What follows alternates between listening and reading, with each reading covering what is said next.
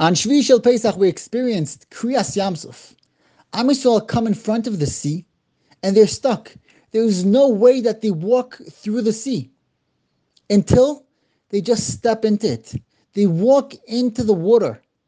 And the Torah says, Uvene Yisrael al-chu bayabasha. They walk inside the water, inside the sea, and they see that it's a yabasha. It's a dry land.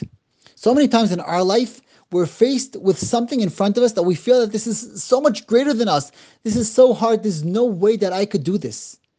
All you got to do is step into it. Step into it. Then you're going to see that the sea in front of you, it's just a sea of fear, of imagination, of confusion. It's not really there.